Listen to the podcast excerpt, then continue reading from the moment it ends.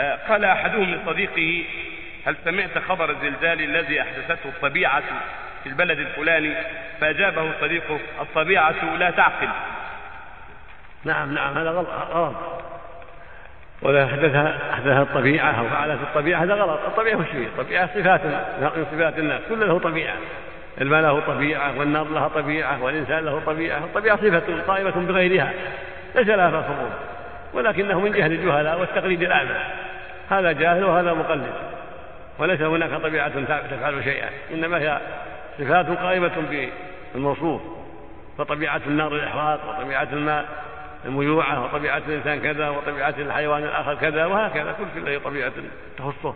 الله جل وعلا جعله عليها وخلقه عليها سبحانه وتعالى. والخلاق هو الله وحده هو الخلاق العليم جل وعلا. ألا له الأمر ألا له الخلق والأمر. الله خالق كل شيء. فليس هناك شيء غير الله يخلق لا طبيعة ولا غير طبيعة. فالطبيعة صفات قائمة بمن هي طبيعة الله وهذا جاني على أساس كثير من أهل الباطل الملاحدة ويقلدهم غيرهم من الجهلة. نعم.